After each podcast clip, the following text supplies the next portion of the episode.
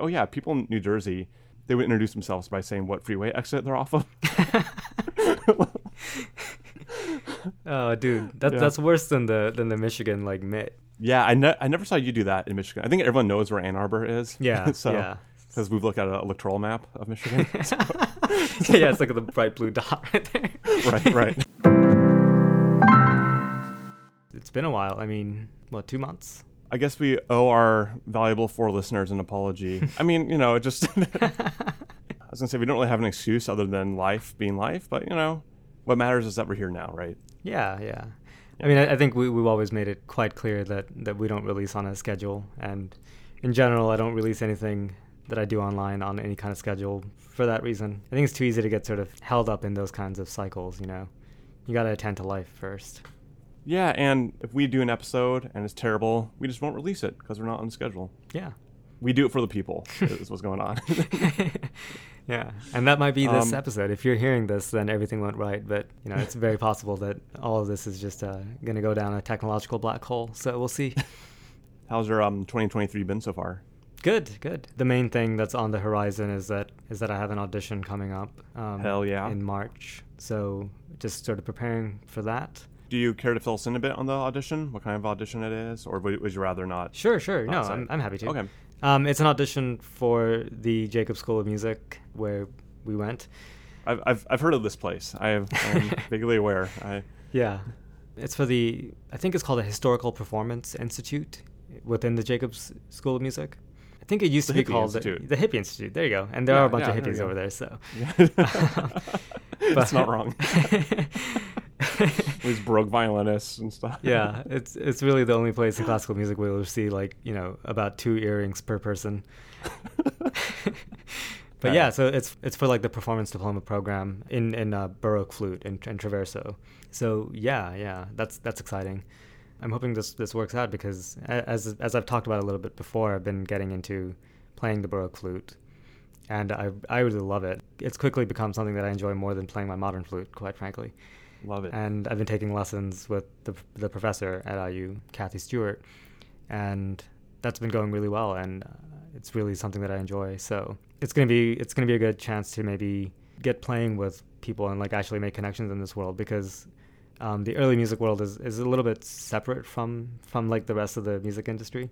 Yeah, I always I roll my eyes and laugh when they call it early music, right? it's like when I first heard early music, I assume like antiquity music, like ancient Right. Greece, Pythagoras, like oh yeah, that's early music. Yeah, Like by the time um this early music came along, like Baroque music, Western music was thousands of years old. yeah, yeah, yeah. like call this early. But I I understand. I mean, it's hard to put a title on anything in the first place. I think it's it's like a point of contention, right? I mean, what is early music? I mean, is it the generally accepted thing? Is it as pre-Baroque music? So Hmm, like hmm, okay. Renaissance, medieval, everything Roman. before that. Was yeah, it- Roman music. Augustine music. I was trying to think.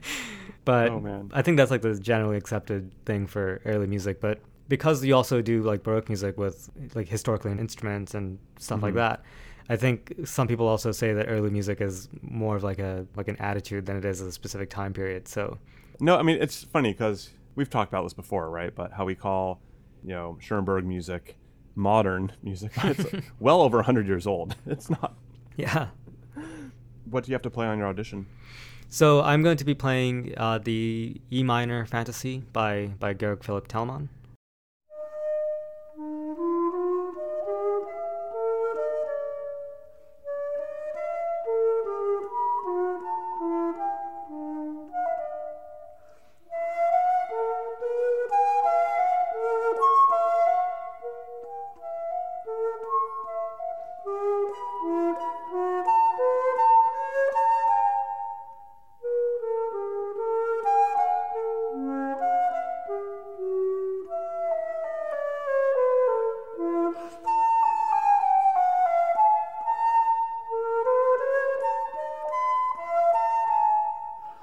Another piece by um, this French guy. Uh, it's just a sonata by him, and his name is uh, Michel Blavet. Okay.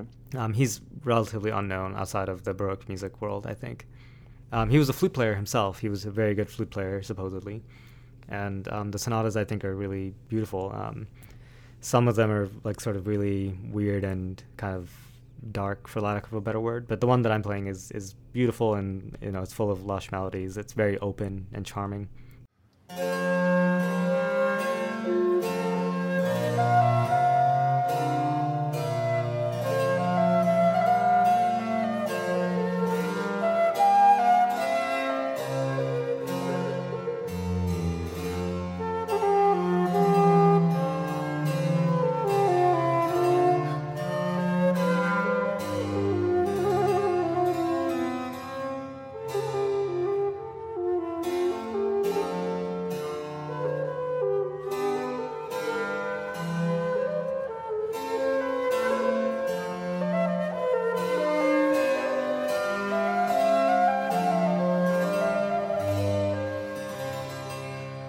Dude, ever play jazz flute stuff?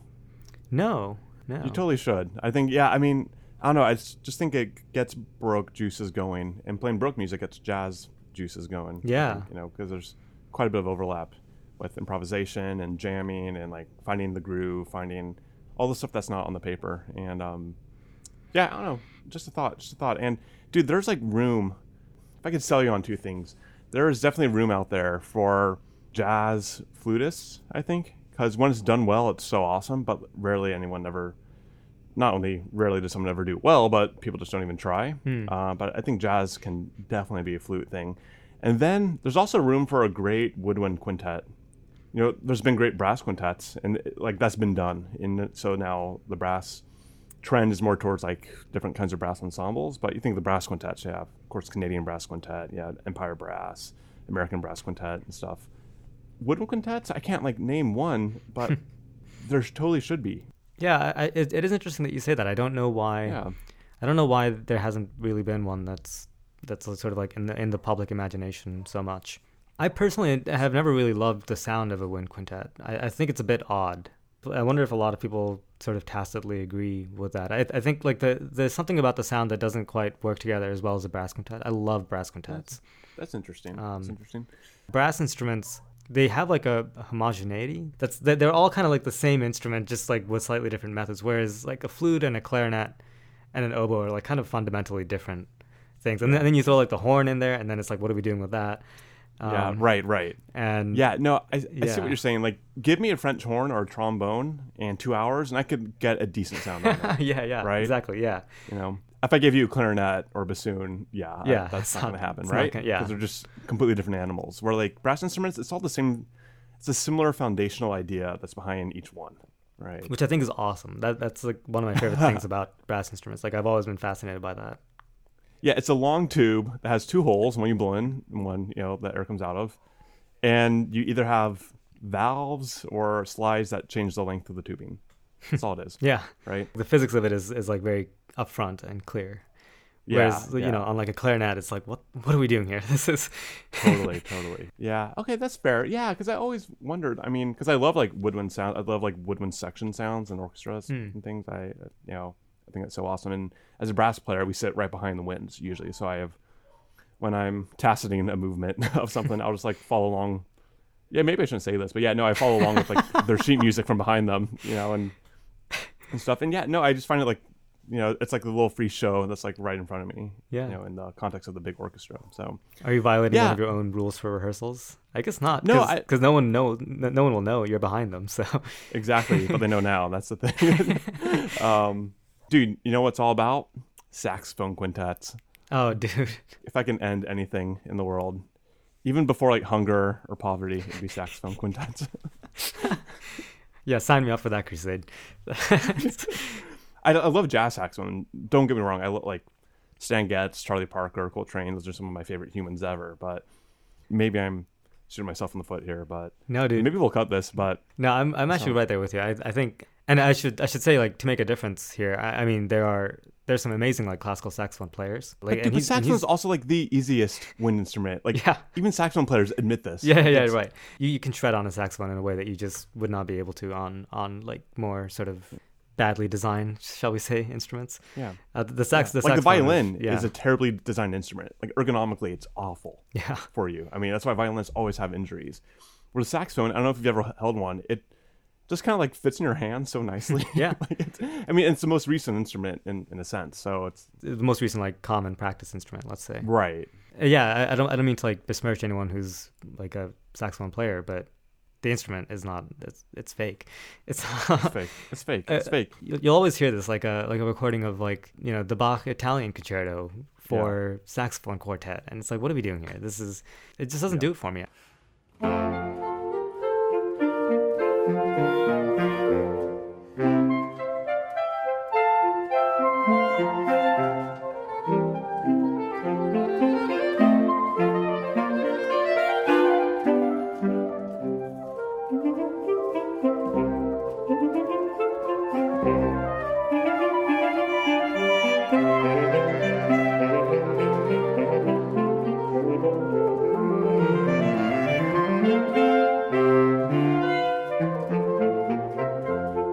I, don't know about you, but there's certain instruments that I just reject tonally.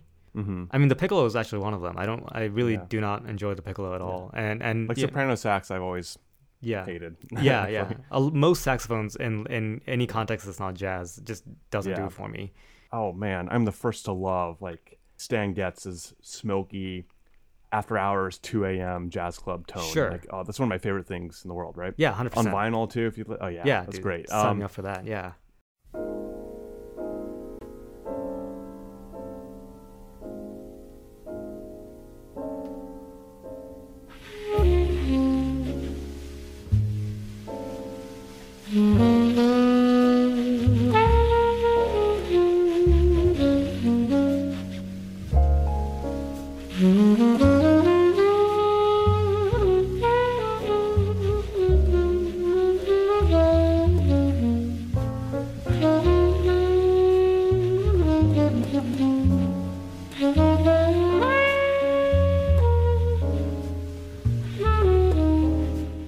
Used to joke back at school. The definition of an optimist is a classical saxophonist with a pager.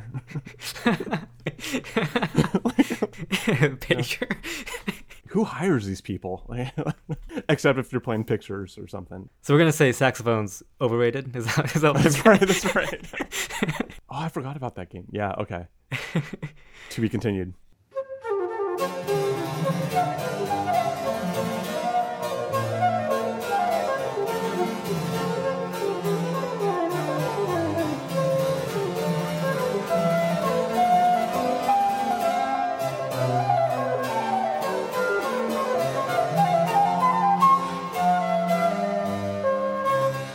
We had an idea for today's episode to kind of kick off the year and get things rolling. The idea is Sridhar and I have each selected three things in the realm of classical music that we have changed our mind on. Forgive me ending a sentence in a preposition, but it is, uh, I think you'd agree, right? Changing your mind is a sign of intelligence, not a sign of weakness. Yeah. Right. May you live the kind of life where you are perpetually embarrassed and mortified by what you thought five years ago. Yes. love it. Love it. I will lead us off. Cool. All right. So the first piece or the first thing I changed my mind on, and I have to admit, I changed my mind on this like pretty recently, only in the past few months or the past month maybe, because I'm performing it.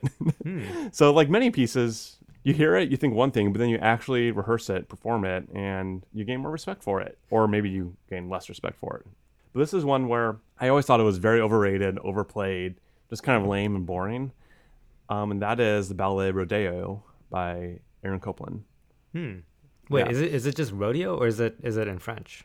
Everywhere I've ever heard always says rodeo. Oh, because I've been sounding Yeah. like a hit calling it rodeo my whole life. I've performed rodeo yet? yeah. Um, Shit, man. yeah. Maybe this also ties into like my views of Aaron Copland. Like I used to think he was in general pretty overrated, and I just didn't like a lot of his music. And with rodeo, especially the hoedown movement, the very last one, it's it was always used in those beef commercials in the '90s in the U.S. Do you, do you know what I'm talking about? do Have know what you're talking about, okay, yeah.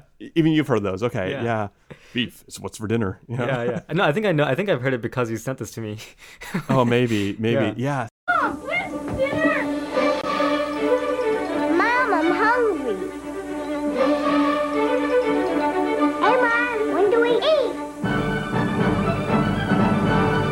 Hard for kids to understand that you don't have all day to fix dinner. I'm starving. But that doesn't mean you can't whip up a meal that seems like you had all day. Thanks, Mom. Very funny. Beef. It's what's for dinner. So it's a very famous piece of music. But no, like so now playing it, performing it, rehearsing it, and all this stuff. It's like oh, like actually being in the fabric of the piece. It's it's actually kind of cool and kind of a fun piece to play. Um, what's really cool is that is that there's three trumpet parts, all three of which are completely different. You know, so it's one of those where you really are the only one in the orchestra playing your part, and it's you know, count your rests very carefully.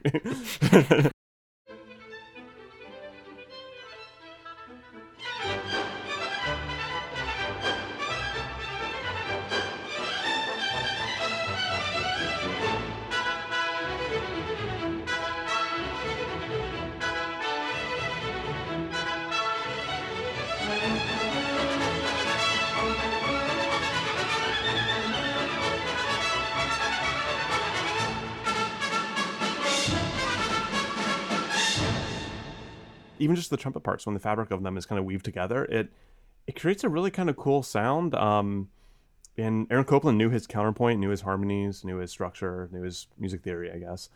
Uh, you know he studied with nadia boulanger in paris. So i used to really hate the piece and a lot of things by aaron copland. Now i'm thinking it's pretty good which is a big change for me. Yeah. I, I don't have an opinion about rodeo slash rodeo, but in general with Copland, I, I would agree with you that that uh, he's someone that I've always had a lot of respect for, but he's never someone I go to. But I've never performed anything by him, so maybe that really is the thing. Yeah. Well, what's also interesting about Copland is he was good friends with Leonard Bernstein, right? Yeah. And in my head, that like never made sense because at, at least on a professional level, on a personal level, yeah, I'm sure any two humans can be friends sometimes, but yeah. but like I just thought their approaches to music was entirely different, and their approach to American music. You know, a lot of times I think composers, especially not nationalistic composers, but composers who captured the sound and identity of a people or a country or a nation, hmm. they can kind of be grouped into into two categories, right? You have urban composers and like rural composers, right? Yeah, like countryside composers. Like Bernstein and Gershwin, I think of very urban composers, very New York composers. Copland's anything but. You think of his music, you think of the Great American Plains, you think of the Grand Canyon, and even um, parts of Rodeo. Right? It's just in my head. You when I'm playing it, I have to smile because I can just hear in my head, "Saddle up, we're headed west." you know? Yeah.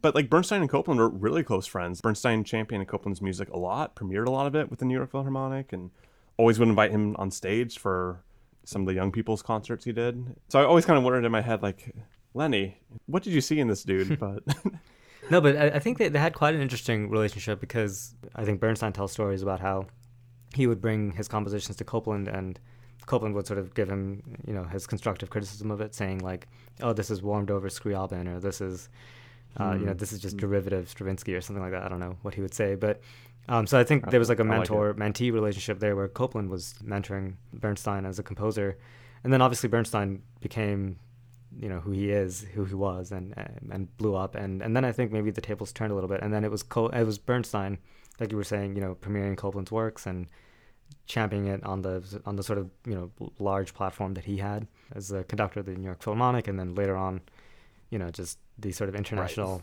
you know, man of music that he became.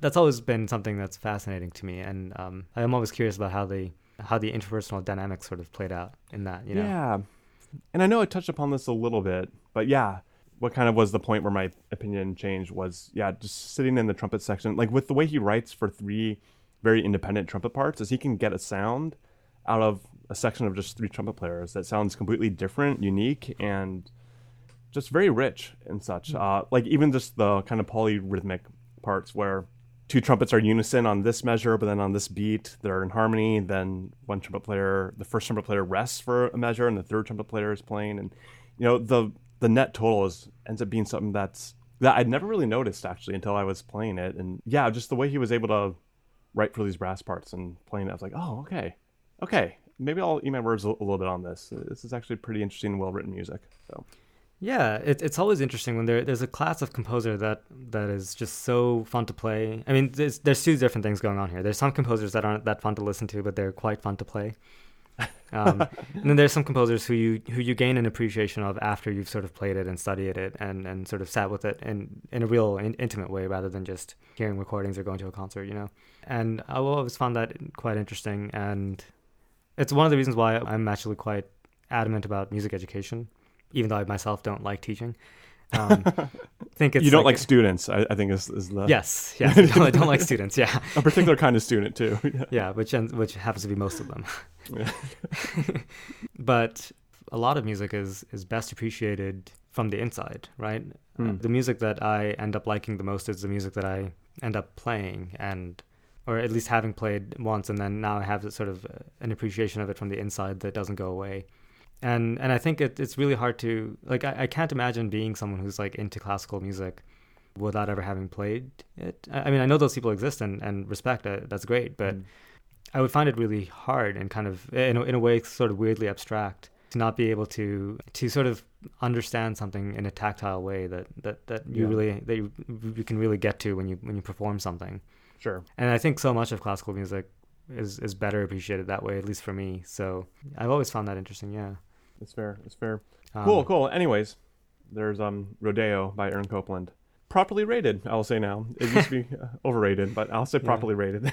So, so you're not moving the dial all the way to underrated, but Even I wouldn't go that far, but yeah. any shift in that dial is a big accomplishment.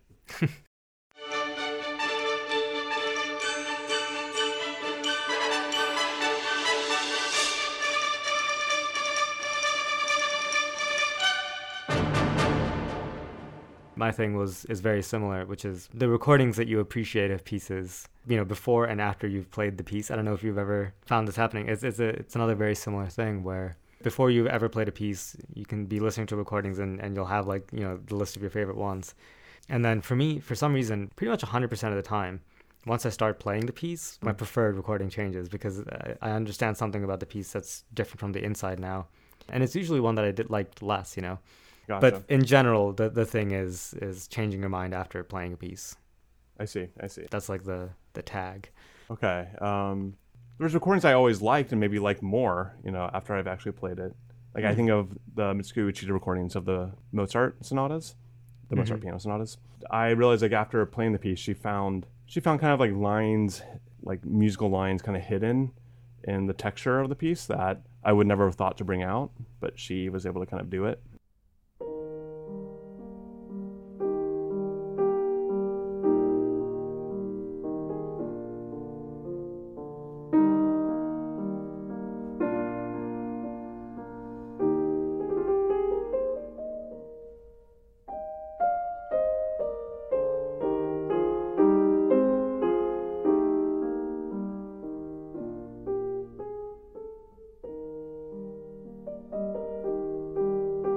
My sense of music is very connected to playing music. I don't know Mhm. if you ever feel that way. Sure, so I, sure. th- so yeah. I think like a, a lot of stuff like changes in my in my brain like once I start playing a piece because that's mostly how I appreciate music by playing it more than listening to it. Fair enough. Fair enough. Yeah. You want to shoot me Yeah. with another one? So my next one is a performer. and He's a trumpet player. That is Wynton Marsalis. Ah. I used to think maybe I was more in high school. He was okay, you know. and I guess over the past 10, 15 years, I realized like how much of a, how much of an anomaly he is as a musician and a human, and how incredible he is. So, yeah, my usual answer was back in the days, yeah, he's good, but there's other people I'd rather listen to. And maybe that's still part of what I would say in the jazz realm, especially. But the more I like, I've just been alive and have been in the music world and such. Like, man, is he just an impressive human? And maybe just like his current style of jazz and and his current recordings aren't what again, I guess not what I naturally gravitate towards. But boy, like what he has accomplished as a musician and a trumpet player is insane because he started off as a classical trumpet player and you know won all the Grammys and stuff and and put out some landmark recordings. He did recording well, one of his first big things was uh, recording with the Eastman Wind Ensemble of like all these famous cornet solos that are like on the back of the Arban's method book that all trumpet players play. He just performed them at a caliber like few ever have even achieved. Mm-hmm. So then there was that, and then he put out all these he recorded like the entire classical trumpet repertoire, both like the classic concertos, like the Haydn and Hummel and stuff, then also all the classical trumpet music written in the past hundred years, at least like the major stuff, like the sonatas and things of more modern classical music, and just totally shredded that, and it's such a landmark recording. And then then he shifted over to playing jazz, and he joined Jar, uh, Art Blakey, the legendary jazz percussionist drummer. He joined his group and just like became an incredible jazz player. And then single-handedly started jazz at lincoln center. He just said you know what? You know what would be cool is if we did this and he just made it happen you know? And that's like one of the greatest artistic institutions now in the united states. So all the things he's done for education and not just the trumpet world but just the artistic world he just has added so much and i didn't appreciate that i guess back in my teenage years Sure, sure. I mean, I think that's that's something that's common amongst youngsters to not necessarily appreciate the sort of breadth of someone's work. Uh, he, he's also a composer, right? Like, doesn't he have something Yeah. called like the, the Swing Symphony or something? Yeah. Yeah, which he premiered with the Berlin Philharmonic. Why I don't know, um, because Berlin just doesn't do that. But no, but it, it's a it's a cool piece.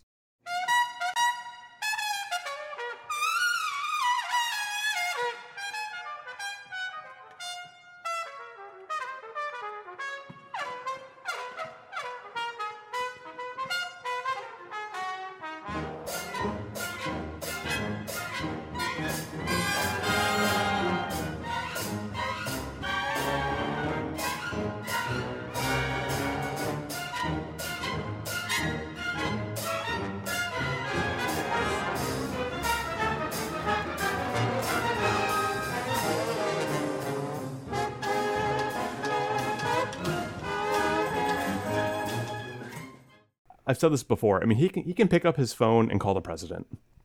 no, I mean, I can't even you know another trumpet player, flute player, pianist. I mean, that's just like to reach that level of society is so hard. Yeah. my old trumpet player Joey on his podcast that he runs with a few trumpet guys, which is a, a lot of fun to listen to and stuff. They do the segment every here and there where they um they name a, a trumpet player and they have to identify and agree basically how famous they are. And the levels are there's like famous, there's trumpet famous, there's regionally famous, and then there's local cat. That's good. That is good. And what's that guy's name in New York? The trumpet. I, I always forget his name, but Tony Kadleck. Tony Kadleck. Hmm. Yeah, he's a phenomenal trumpet player. He's almost like the first phone number people call in New York for anything. Hmm. Like if you've watched any award show, be it the Tonys, any of that stuff that's in New York, he's always in the pit orchestra. He's on the on the recording scene there like crazy. He's in all the Broadway show pit. He's he's a phenomenal player no one outside the New York, New Jersey area, e- even in the trumpet world, knows who he is. like, So he's a local cat, or what? what he's was it? a local And- cat. Yeah. But then, you know, Whit Marsalis is famous, you know, and they kind of like go through this whole, um, you know, they talk about trumpet players that are trumpet famous that everyone in the, in the trumpet world knows, but people outside the, the trumpet world don't. And the whole point they kind of say then is these are all phenomenal musicians. These are all great players. The level of fame isn't always correlated to. Uh, Often it's inversely correlated to. Right. Sure. Sure. Not in the case of Marsalis, but yeah. But not in the case of Wynton. Yeah, yeah, yeah. In the case of Lizzo, maybe. yeah, I mean, in terms of her flute playing ability, that's for sure. I have something kind of similar. The person, the performer, is Yo-Yo Ma, oh, there you go. and um, yeah, I, I never, I never thought, I never like hated him, but I think when I was a kid, I just sort of thought he was, he was like a, a famous cellist and and kind of nothing offensive, obviously, and Mhm. but also nothing very special. And the moment I started changing my mind about that was a few years ago now, when he released yet another recording of the Bach cello suites. Okay. Uh, he's recorded them a fair bit now, and the first recording is, I mean, can I say it's pretty mediocre? it's I think you just did. Yeah, yeah, I just did, yeah. yeah. It makes sense if he re-recorded it. you know, That's true. Yeah, he's re-recorded it a few times, so I think I think maybe I can diss on the first one Yeah. pretty pretty safely. I th- I'm pretty sure I've heard him somewhere criticizing his own first recording too, as like a young man's Okay. recording that was like not terribly mm. sort of insightful musically. But I mean, obviously the playing is phenomenal. Like he just he lays it down. Right, there's no there's no eh, problems with things like intonation or anything like that. It's just not. I, I guess I guess let's make it more precise. I thought this isn't something where it's immediately recognizable that this is Yo-Yo Ma playing when he was playing it. There was no idiosyncrasies in the sound or the phrasing, or there was nothing there that was uniquely like Yo-Yo Ma, right? Yeah, and if I could add to that, that's a very fair criticism, especially if it's a recording. If it's Yeah. a live performance, it's bas- I think it's a little different. But like if this is a recording, you recorded it, you know, and you decide to share it, you, you decided to permatize it and share it with the world. The fact that it's nothing new or interesting, you could argue maybe if that's true, but at least as a criticism, that's a fair critique, I think. I do think that it's your duty if you're going to record something to at least make it somehow sort of significantly different, you know? Right. Yeah, I, I don't know. I guess I, I, I didn't really find that in, in a lot of his his early work, but I think he's. I, I don't know if I just have become more appreciative or if he's like kicked, kicked into a new gear in the last, let's say, 10, 15 years. But for me now, he's like, he's one of my favorite cellists to listen to, um, no, no matter what he's doing. And Sure. he does a lot of different things too. Obviously, he does mostly classical stuff, but he does a lot of, like, he does those like goat rodeo sessions with Chris Thile, Yeah. the mandolin player, um, Edgar Meyer, the bassist, and um, Stuart Duncan, I think, the, the, the fiddle player.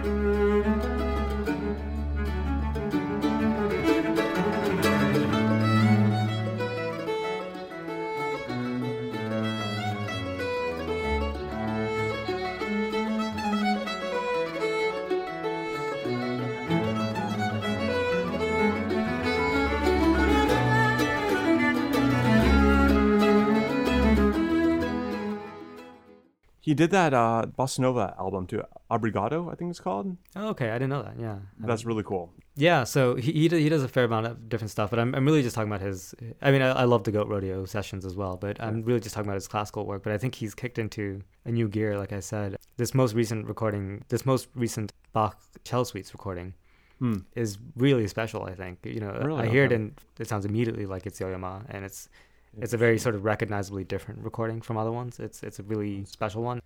Música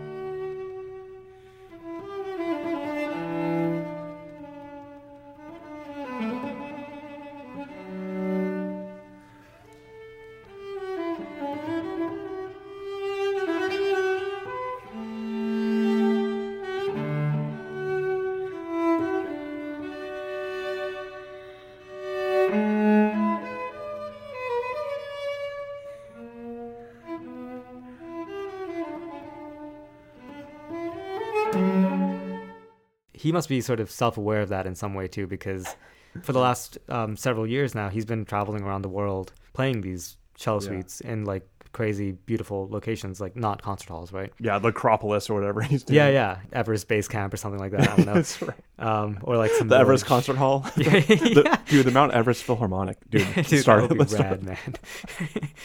They'll have to play on like specially made instruments so that the altitude doesn't fuck it up. Oh, that's amazing. That's amazing. Yeah. But you thought Aspen was hard, dude. yeah, yeah, the Mount Everest Festival. Yeah. yeah. There are no early musicians going down there, going up there right. rather. dude. I mean, again, Yo-Yo Ma, he's famous. yeah, he's yeah, he's legit famous. Yeah, he's like an Yeah. A-lister, Yeah. even just outside of music, right? Yeah, yeah, he's not just cello famous or classical famous. No, he's famous. He Yeah. he has tr- transcended from the classical music world and actually become a mascot for the human race.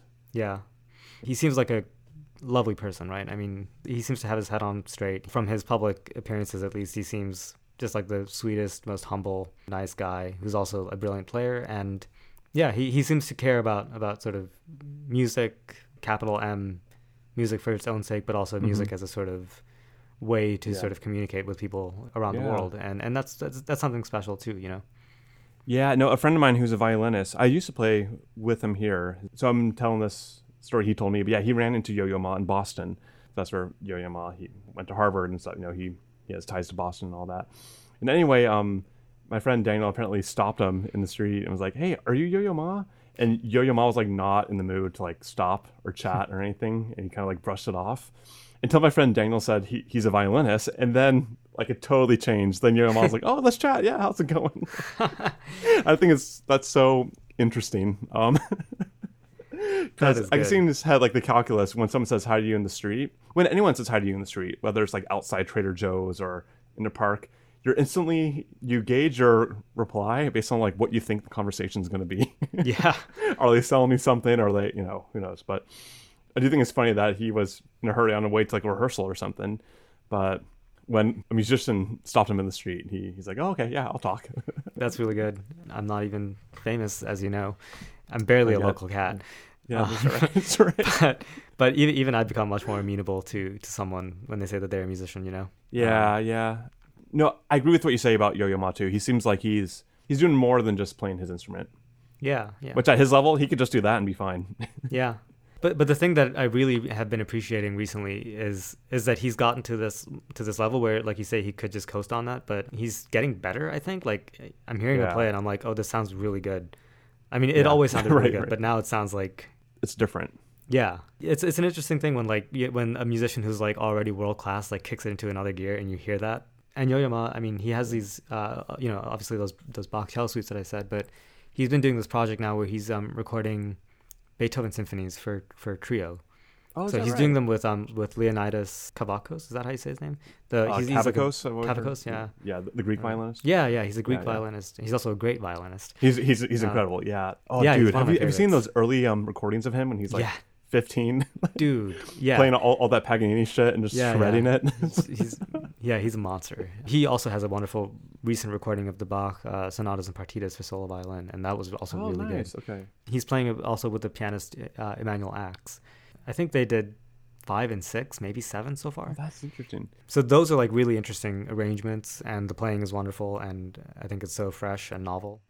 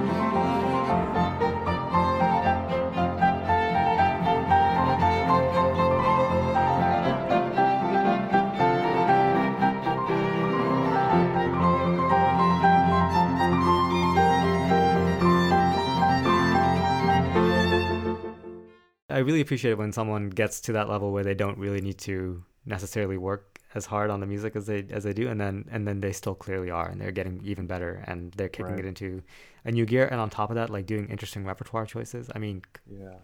sign me up for the Yo-Yo Ma fan club, right? when you meet like the truly great world class musicians, I'm always surprised about how nice they are. Yeah, because and I figured it out one day. The reason they've gotten so good is in their head they're not all that great. They're still just trying to get better, Yeah, right? And it's the people that are maybe very good, not great, that can kind of be the the douchebags, right? yeah, yeah. But the ones that are truly the great ones, I mean, they know that they still have work to do, and that's Yeah. what maybe keeps them humble. I don't know. So, all right, good stuff. Yo Yo Yeah. Ma. Oh, did you see Glass Onion, the Knives Out sequel? I did actually, yeah.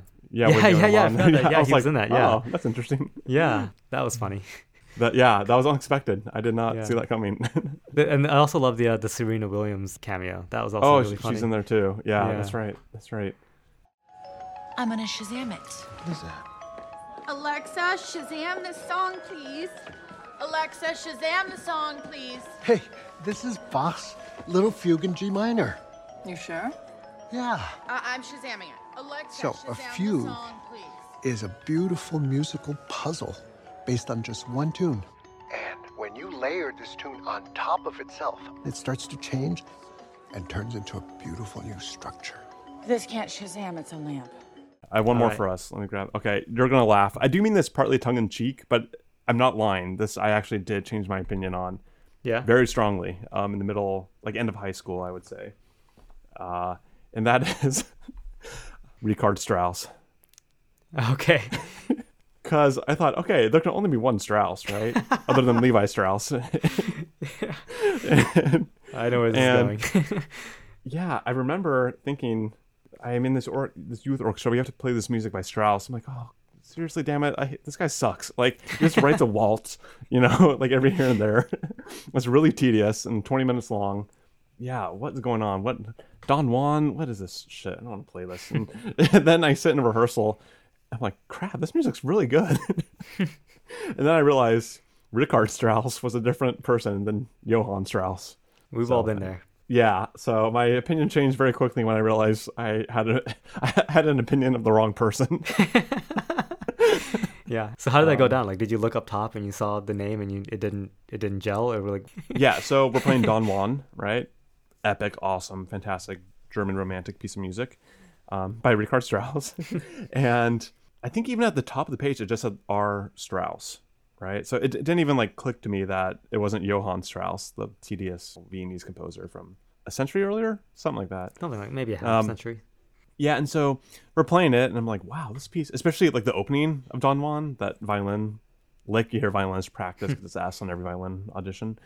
Yeah, and so I'm like, wow, okay, this piece is really great. So I go home and look it up, and I like click on the Strauss guy, and I figure out, oh wait, okay, he's German, he's not Austrian. Oh, I, I didn't know that. Okay. Oh, there we go. Okay, and I- and I think on Wikipedia there is like even a line that says not to be confused with Johann Strauss, Austrian Viennese composer. That's really funny. and he's the one who wrote the Blue Danube Waltz and all the you know, which is fine, but Is it? it's like I'm I'm only I'm only happy with its yes. Talk say that again. I'm only happy with its existence because of its role in 2001: A Space Odyssey. That's true. Which also has Richard Strauss's music in it with uh, It does, yeah, yeah. Zarathustra. The, That's funny. I didn't even think about that. both Strausses come to town. Um, yeah.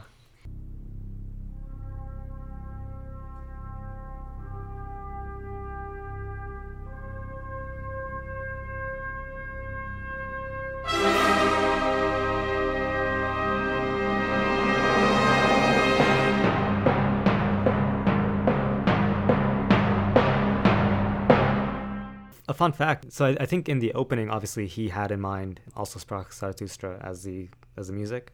Mm-hmm. Um, but for the spaceship scene, is it the docking scene that uh, happens while the Blue Danube Waltz is playing? I believe so. Yeah, yeah. Um, right. that was not planned because uh, he was he was originally going to have he, he was going to maybe pick some other music or maybe have someone compose something for that scene, but he just put the Danube Waltz over it as like editing or Oh. something as like a filler thing, and it worked really well, so he just kept it. Ah.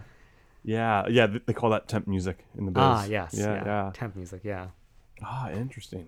Another interesting case of that, if I could, I know this is a huge tangent, but I love the scene in Schindler's List where you first meet Oscar Schindler at that like really elegant black tie Nazi party, because it's the Por una Cabeza tango playing in the background, and Spielberg wanted John Williams to compose something specific for that, and I believe they used that as kind of like the temp music, Ah. and John Williams actually made the call, like, actually, this works really well, probably better than something I could write in the limited time frame we have to get this film out. So let's just use it. and that's one of my favorite scenes in that. that is a good film. scene. Yeah. Yeah. Uh, we've Yeah. got to call this episode Black Tie Nazi Party now, though, right? That's right. yeah, no, I, I, I do, I do love that scene just with like the music and like the the camera work that Spielberg has. You see like Liam Neeson like wearing the Nazi pin stuff, but you can tell he doesn't totally buy in. You can tell he's, he's not like totally on board with this whole Nazi thing. yeah, yeah. yeah, uh, That's funny. Black Tie Nazi Party is that Yeah, yeah, yeah. We're we're episode title fishing. canceled? I can't. We have, we have to cut that. but yeah. So anyway, um, Richard Strauss. Uh, I realized he's a different composer. My realization, for what it's worth, went the other way. I thought, you know, there's there's Richard Strauss, who's a wonderful composer, but like so many like so many people, you know, it just wasn't making him any dough. So he Yeah. had a side gig where he wrote a bunch of shitty waltzes, and you know what? Respect, man. you got to got to pay the bills, right? You got to pay the bills. So when I found out that it was a totally different person, I was a little bit disappointed actually because I, I like the idea that there was this like this Yeah, wonderful yeah. composer who's like you know able to write some of the best music ever and then just you know pumping out the shittiest waltzes from money. Yeah. Like I kind of I kind of like that image. Yeah.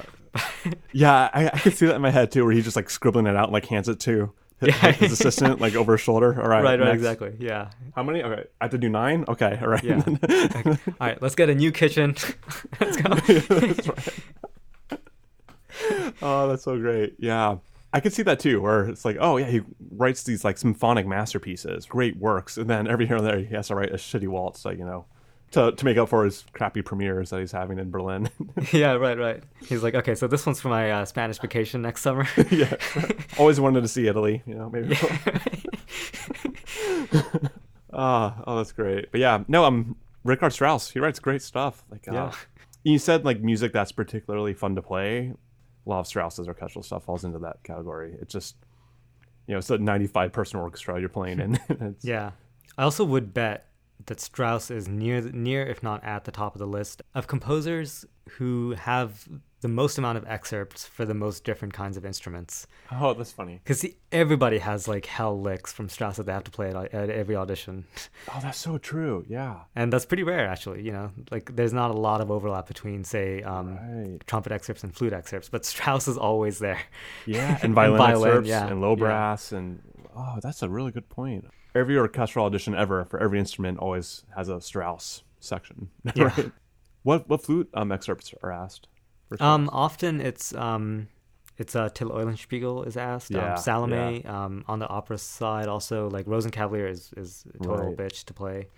Um, Yeah, that's, that's, hard like, for every instrument. I'm, I'm Yeah. convinced that is just like a hard work to play Yeah. as a whole. Yeah. Um, th- those are the ones that are like immediately come to mind. But oftentimes in auditions, you'll see like excerpts from Don Juan, and it's the whole thing. What's interesting too with Strauss excerpts for for trumpet is if you're doing a second trumpet audition or a third trumpet audition, often part of the audition is you sit with the current principal or assistant principal player and you actually play the second part for a lot of the Strauss excerpts. Oh, that's interesting. Yeah, that's cool. yeah.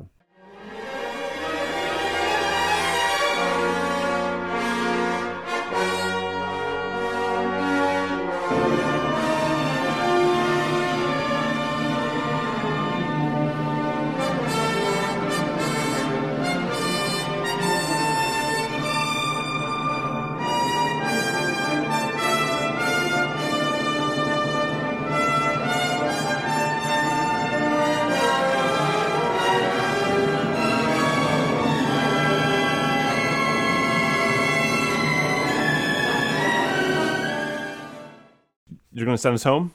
Yeah. All right. All right. So um, the last thing that I've changed my mind on in, in this list is um, Beethoven's even symphonies. I love it. I love it. So Oh yeah.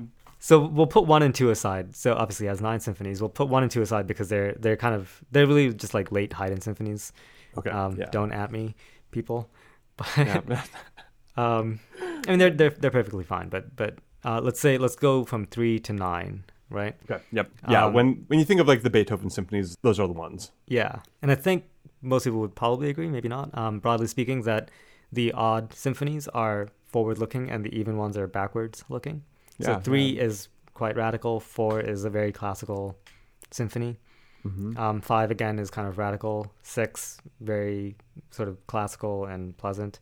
Seven again like you know pushing the boundaries, and then eight reverts back to sort of high classicism, and then nine is obviously just bonkers. Mm-hmm. Nine's totally old school. It is. Yeah. It is like conservative as can be. Yeah. Yeah, yeah, yeah. But yeah, so I used okay. to, I used to, and I think like a lot of young people probably, I think your your instinct is to gravitate towards the odd symphonies because they're like the what you think of Beethoven, you think of like the the, the sort of power and the Yeah. yeah the epicness, the, the sort of grandeur of the forms, you know, in like three and seven, um, and and five too, uh, and then Yeah. certainly nine. Um, but you know, in my in my ripening old age here, as I as I uh, shore up on thirty here, uh, and uh, right. basically get halfway to being dead, um, I find myself uh, enjoying more, more, more and more the the even symphonies, right? The the more classical symphonies, uh, like four and six now, are probably the ones that I go to the most often. Um, I mean, and I always and- liked six. I, yeah, I always six, really six liked is my one. favorite, man.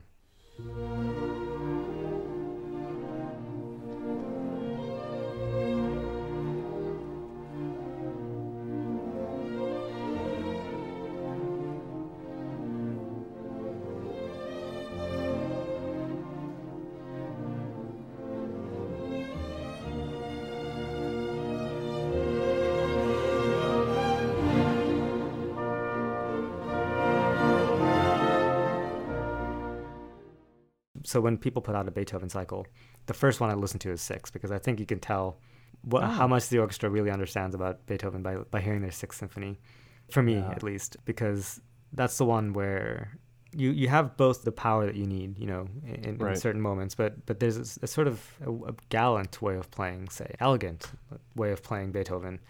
That I think a lot of people miss about Beethoven, right? Like I I think when people think about Beethoven, they think of like the strong beats and the epicness again, right? The, the heaviness. But Hmm. um, when someone plays Beethoven and it's it's sort of wonderfully light and elegant, then I think okay, there's something here now that's special, right? And then now you're really getting at the the heart of the sort of conflict with Beethoven. Eight too. I mean, I I, I never really liked eight. I always Hmm. thought eight was kind of a throwaway, and now it's like near the top of my list. I, I always love listening to eight. It's so fun. It gets overshadowed by nine. I think is what Yeah, happens. that's the Um, tough tough one to be between seven and nine there. Yeah. Ha- Have you listened to that that new Kirill Petrenko recording with Berlin doing the Beethoven cycle? I think it came Not out yet. last year. It's really good. Yeah. Nice. Do you have a go-to Beethoven cycle, Ooh, that's a good or like a couple that you? The Abbado one is good. The bottom one- one is really The one that has that fucking like red cover, right? Yeah, dude. Is that right? Yeah, yeah. There's actually two. There's two Abbado ones that he did in a short time period. So there's one from I think like the like 1999 or something, and that's Okay. a that's a studio recording of the Berlin Philharmonic. Okay. Um, Is that the one I'm talking about, or is that a different no. one? So the one that you're talking about is right after that. He did a, a live recording series where they played in Rome, I think. Yeah. Uh, and that was just a year later. And I think within that year, I think they must have played it a lot while they were like recording it or something, or maybe they took it on tour. Because I think in that year they they kicked it into the next level. And that live recording cycle from the 2000, 2001, something like that from Rome, that one kicks ass. Okay, okay, love it. And I think that's what you're thinking of. How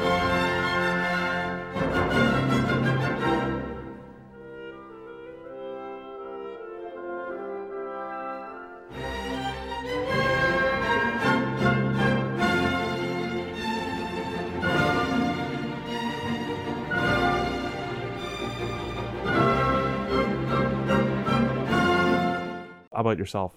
Yeah, I mean that one's that one's a go-to. Um, it's hard to hard to go against the that iconic um Karajan cycle. I forget which year it's That's from. true. That one. In terms of if we want epicness, that's the one.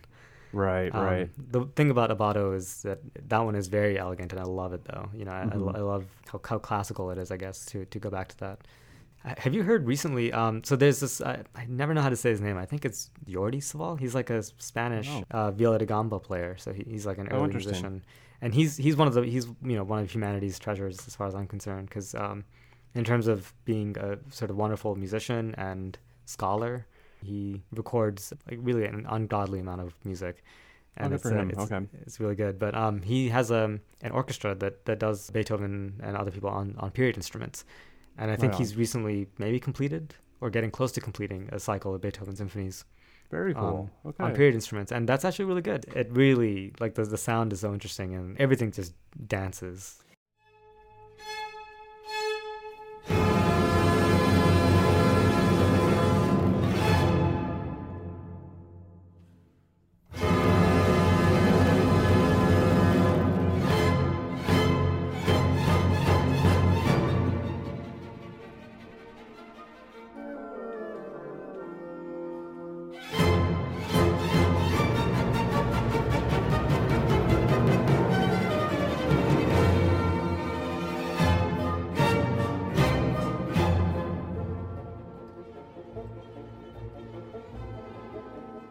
There's that one repeat in Beethoven 7 in the first movement that you will hear a lot of people omit.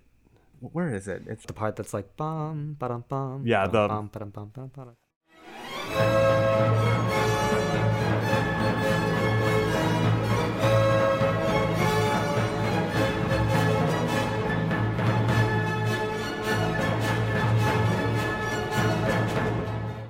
You'll hear a lot of recordings where that repeat is omitted and even like some old parts you might see it like crossed off. Hmm.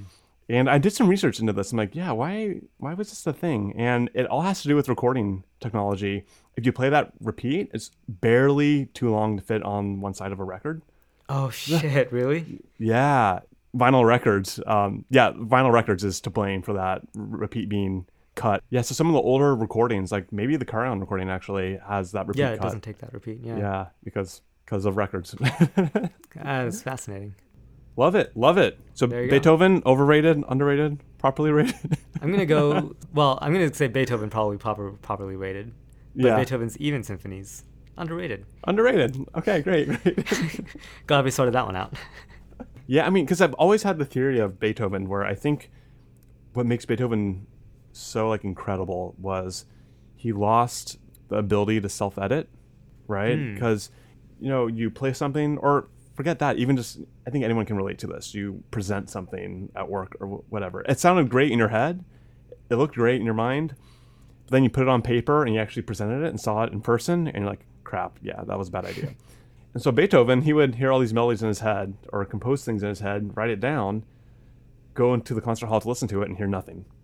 Right? So what we actually see in the product of Beethoven is a direct stream from a composer's mind without any real world considerations, alterations, Yeah. edits and that sort of thing. So it's unpolluted by by the real world in a in- interesting way. I think that's a really good point, and I think that's why a lot of the late works, like some of the late string quartets, are deeply weird and they're enduringly weird, right? Yeah. It's not it's not weird in the way that some people who are very avant-garde are weird, and then music catches up, you know, and and they seem less weird now in retrospect because like other people started composing like that. Like some of the late string quartets are just they're enduringly weird because most people compose, like you say, with a feedback loop, and his compositions became abstract in a way that uh, compositions often don't. Yeah. And yeah, I think that's why they they have a they have a weirdness that will last forever. an actual glimpse into the mind of a genius. It's a clear Yeah. image of it. Thank